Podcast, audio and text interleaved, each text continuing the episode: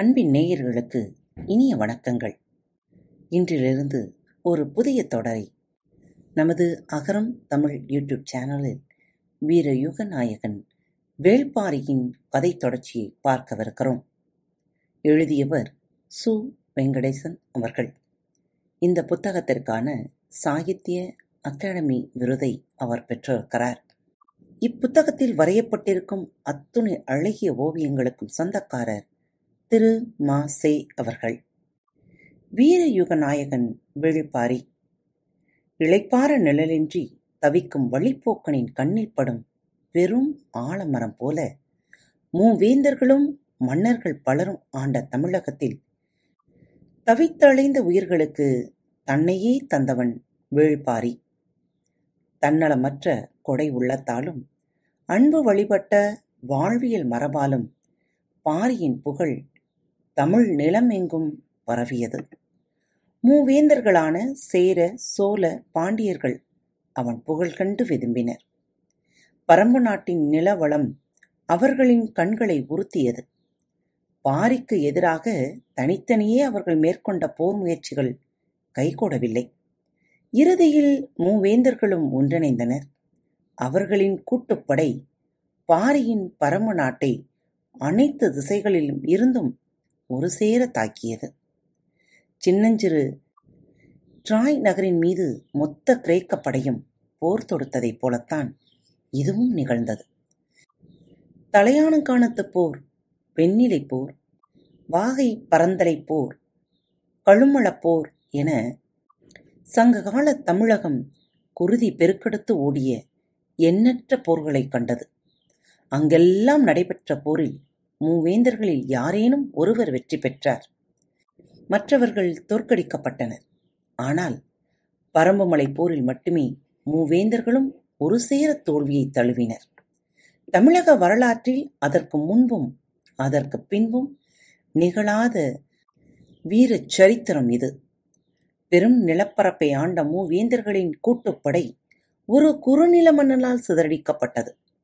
அதன்பின் மூவேந்தர்களும் ஒன்றாய் சதி செய்து வஞ்சினம் நிகழ்த்தி பாரியின் உயிர் பறித்தனர் வீரத்தால் சாதிக்க முடியாததை துரோகம் செய்து முடித்தது. வென்றவர்களின் பெயர்கள் இன்று வரை தொடங்கவில்லை. ஆனால் வீழ்த்தப்பட்ட பாரி வரலாற்றில் ஒளிரும் நட்சத்திரமானான். வள்ளல் என்ற சொல்லின் வடிவமானான்.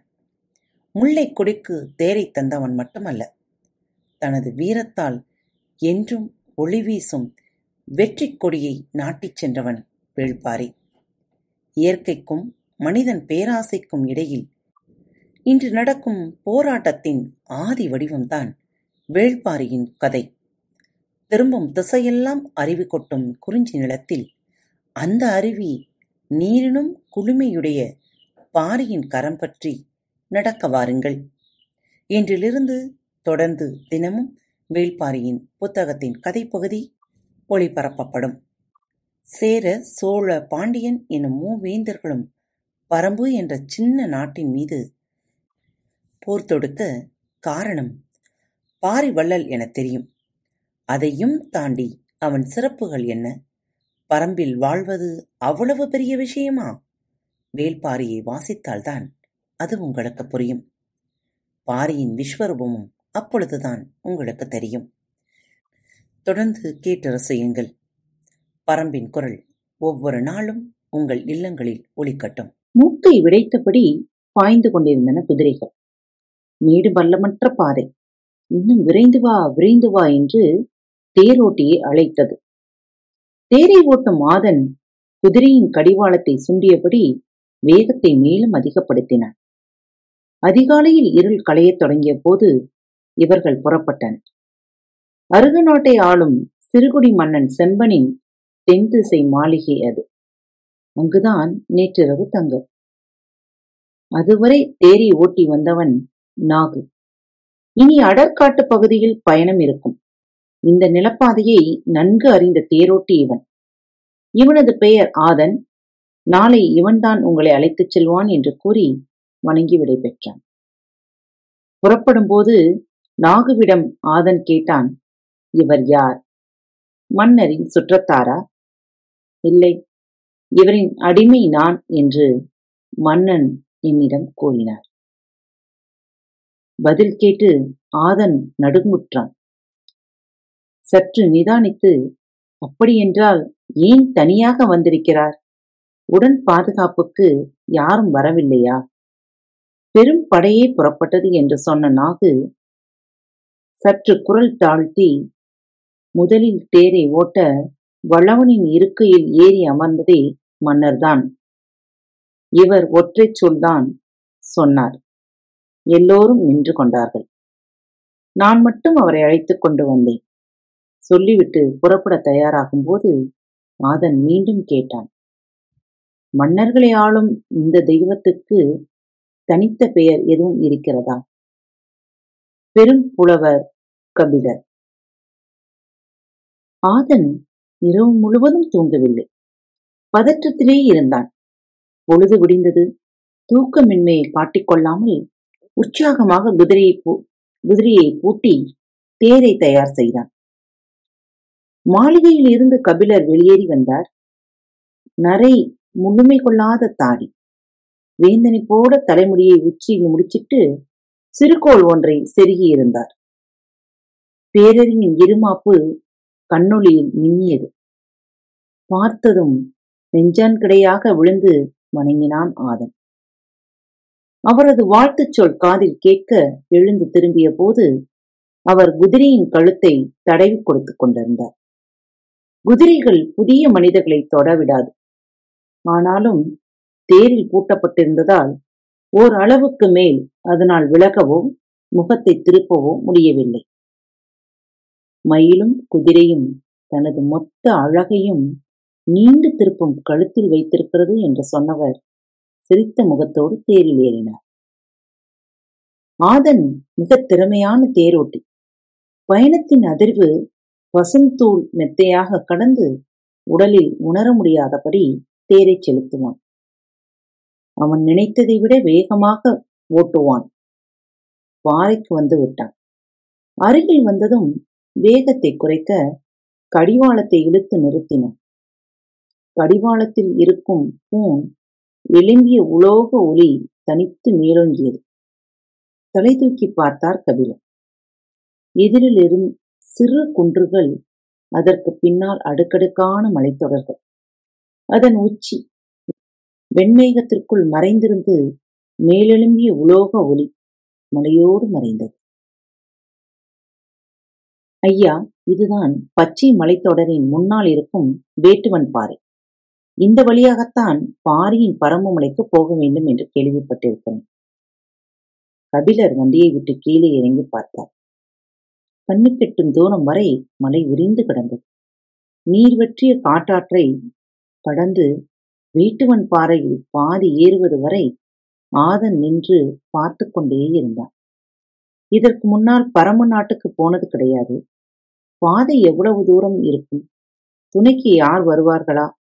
போய்ச்சேர எத்தனை நாளாகும் என எதுவும் தெரியாது. தன்னந்தனியாக எந்த தைரியத்தில் இந்த அடர்ந்த வன காட்டுக்குள் இவர் போய்க் கொண்டிருக்கிறார்? ஆதனுக்கு வியப்பு குறையவே இல்லை. வேறு வழியின்றி அந்த இடத்தை விட்டு புறப்பட்டான். உச்சி வெயிலிலும் ஈரக்காற்று வீசியது.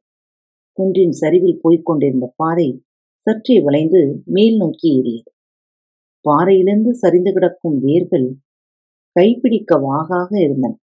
கவிழர் வேரை இருக்க பிடித்து விசை கொடுத்து மேலே ஏறிய போது தனக்கு வயதாகி விட்டதை உணர்ந்தார். உடல் வேர்த்தது மூச்சு வாங்கியது. நடையின் வேகத்தை சற்றே குறைக்கலாமா என்று யோசிக்கையில் கால்கள் நின்று கொண்டுதான் இருந்தன. சிறிது இளைப்பாரி மீண்டும் நடந்தார். இடதுபுறம் கீழே நீர் வற்றி கிடக்கும் காற்றாற்றின் அழகை பார்த்தபடி ஒற்றையடி பாதையை நோக்கி கண்களை திருப்பின செடிகளுக்கு இடையில் ஏதோ உருவம் தெரிகிறது என்பதை உணர்ந்தவர் மீண்டும் கீழே உற்று பார்த்தார்.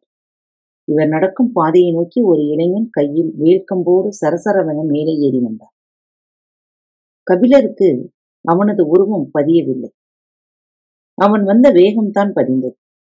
மேலே ஏறியவன் கபிலரை கடந்து முன்னால் போய்க் கொண்டிருந்தான். நின்று பேச அவனுக்கு பொழுதில்லை. நடந்து கொண்டே கேட்டான். நீங்கள் யார் என தெரிந்து கொள்ளலாமா? கபிலர் கண்ணிமைத்து அவனை பார்த்தார். பதில் சொல்வதற்குள் மறைந்து விடுவானோ? என்று தோன்றியது. குரல் உயர்த்தி சொன்னார். கபிலர் நான் பெயரை கேட்கவில்லை. யார் என கேட்டேன். எதிர்காற்றில் சற்றே தடுமாறினார் கபிலர். தடுமாற்றத்திற்கு காற்று காரணம் அல்ல என்பதை அவர் மனம் சொல்லியது. நான் புலவன் பாணர் குலமா? கேட்டபடி நடந்து போய்க்கொண்டே இருந்தான். அவனை பார்ப்பது பாதையில் கவனம் கொள்வது பதில் சொல்வது என்ற மூன்று வேலைகளை கபில செய்ய வேண்டியிருந்தது. இல்லை வாணர்கள் பாடல் பாடுவார்கள். இசைஞர்கள் கலைஞர்கள்தான். நான் அவர்கள் இல்லை. நான் புலவன் எழுத கற்றவன். பதில் சொல்லி முடிக்கும்போது கேள்வி வந்தது. எழுத்து என்றால் மலையேறும் ஒரு பாதையில் இவ்வளவு தூர இடைவெளியில் ஒரு உரையாடலா உரத்த குரலில் பதில் சொல்வதற்கு மூச்சுக்காற்று ஒத்துழைக்க மறுத்தது. ஆனாலும் கபிலர் உரத்தே சொன்னார். மரத்தை ஓவியமாக வரைந்து பார்த்திருக்கிறாயா? பார்த்திருக்கிறேன். குகைப்பாறையில் நிறைய மரங்கள் ஓவியமாக வரையப்பட்டுள்ளன. அதேபோல் நாம் பேசும் ஒளியை ஓவியமாக வரைவதுதான் எழுத்து. அவனது நடையின் வேகம் கொஞ்சம் குறைந்தது. யோசிக்கிறான் என்று புரிந்தது. அவனை கொஞ்சம் உள்ளிழுக்க முடியும் என்ற நம்பிக்கை கபிலருக்கு வந்தது. உனது பெயர் என்ன? என் பெயர் நீலன். இங்கே வா வரைந்து காட்டுகிறேன் என்று சொன்ன கபிலர் கீழே கிடந்த காய்ந்த குச்சியை குனிந்து எடுத்தார். அவன் சற்றென அருகில் வந்தான். அதை கவனித்தபடியே குச்சியால் கீறி அவனது பெயரை மண்ணில் எழுதினார். அதை பார்த்ததும் உதட்டோரத்தில் ஒரு இளஞ்சிரிப்பு. மீண்டும் நடக்கத் தொடங்கியவன் நான் என்ன யானையின் சாணத்தில் செரிக்காமல் கிடக்கும் ஈக்கியைப் போலவா இருக்கிறேன்? எதிர்காட்டு மீண்டும் அடித்து கபிலை தள்ளாட வைத்தது. நீலன் வேகமாய் போய்க் கொண்டிருந்தான். கபிலர் அவனை ரசிக்கத் தொடங்கினார். அவனது வேகம் இறுகி திரண்ட உழல் வீரனுக்கே உரிய மிடுக்கு சிறு கண்கள் உள்ளத்திலிருந்து உருவாகும் கேள்விகள் அவன் கையில் இருக்கும் போதே வெயில் இவ்வளவு வேகமாக போகிறதே அவன் எரிந்தால் எவ்வளவு வேகம் கொள்ளும்? என யோசித்த கபிலர் இந்த இடைவெளியில் கேள்வியை நாம் ஆரம்பித்து விடுவோம் என முடிவு செய்து உனக்கு மனமாகி விட்டதா? என்றார். இல்லை விரைவில் நடக்கும். சற்று இடைவெளி விட்டுச் சொன்னான். என்னவனைத்தான் பார்த்துவிட்டு வருகிறேன். எங்கே இருக்கிறாள்?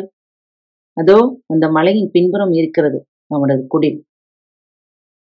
அந்த மலைக்கு பின்புறமா? ஓசையின் நீளமே உணர்வைச் சொன்னது. நாள்தோறும் இவ்வளவு தூரம் போய் வருவாயா? நானும் இருமுறை போய் வருவேன். சில நாட்களில் இருமுறை இங்கு வந்து செல்வேன். கபிலருக்கு அவன் மீதான ஈர்ப்பு இன்னும் கூடியது. ஓர் ஊஞ்சலைப் போல இரு குன்றுகளுக்கும் இடையில் தினமும் ஆடுகிறவன் என்று மனதில் ஒரு சித்திரம் உருவாக்கி கொண்டிருக்கையில் கேள்வியை அவன் தொடுத்தான். பெண்ணின் இதழ் இவ்வளவு சுவையீறி இருக்கிறது எப்படி? அந்த இளஞ்சிவப்பு கபிலரின் உதட்டோரத்தில் வந்து உட்கார்ந்து ஊஞ்சலில் தன்னையும் ஏற்று நினைக்கிறான். சரி அவனது வேகத்தை குறைத்தால் போதும் என நினைத்தவர் பதில் சொல்லும் முன் அந்த கேள்வியை அவனே கேட்டான். உங்களுக்கு மனமாகிவிட்டதா? இல்லை. அப்படியென்றால் நான் உங்களிடம் இருந்த இந்த கேள்வியை கேட்டிருக்க கூடாதல்லவா ஏதாவது ஒரு இடத்தில் நின்றால்தானே பதில் சொல்வதற்கு? கதையின் அடுத்த பகுதி மீண்டும் தொடரும். காத்திருங்கள். இப்படிக்கு உங்கள் அன்பு தோழி.